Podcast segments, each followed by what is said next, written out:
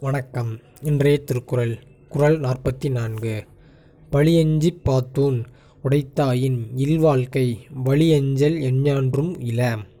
விளக்கம். பொருள் தேடும்போது பாவத்திற்கு பயந்து தேடிய பொருளை உறவோடு பகிர்ந்து உண்ணும் இல்வாழ்பவனின் பரம்பரை ஒரு காலம் அழிவதில்லை. என்ன சொல்கிறாருன்னு பார்த்தீங்கன்னா சில பேர் பார்த்திங்கன்னா பழிக்கு அஞ்சு வந்து பொருள் சேர்ப்பாங்க. பழிக்கு அஞ்சுனா என்ன? சில திருடுதல் கூடாது. இப்போ ஒரு பொருளை வந்து ஒருத்தவங்கிட்ட கேட்காம எடுத்தாலே திருடுதல் தானே? அது அப்படிங்கிறப்ப அவங்க வந்து அதை வந்து ஒருத்தர் கஷ்டப்பட்டு சேர்த்த பொருளை நம்ம ஆட்டையை போட்டு வந்துட்டோம்னு வச்சுக்கோங்களேன். அந்த இது அவங்க சேர்த்தவங்க என்ன நினைக்கும்? ஐயோ கஷ்டப்பட்டு சேர்த்த பொருள் இப்படி ஆட்டையை போட்டு போயிட்டாங்களா அப்படின்னு மனம் வந்து வருந்தும் பாவத்துக்கு வித்துடும். ரைட் தானே? அப்படி பாவத்துக்கு வித்திடாமல் நேர்மையான முறை முறைகளில் வழி வழியில் வந்து பொருளை சேர்க்குறான் பார்த்தீங்களா? ஒரு தலைவன்.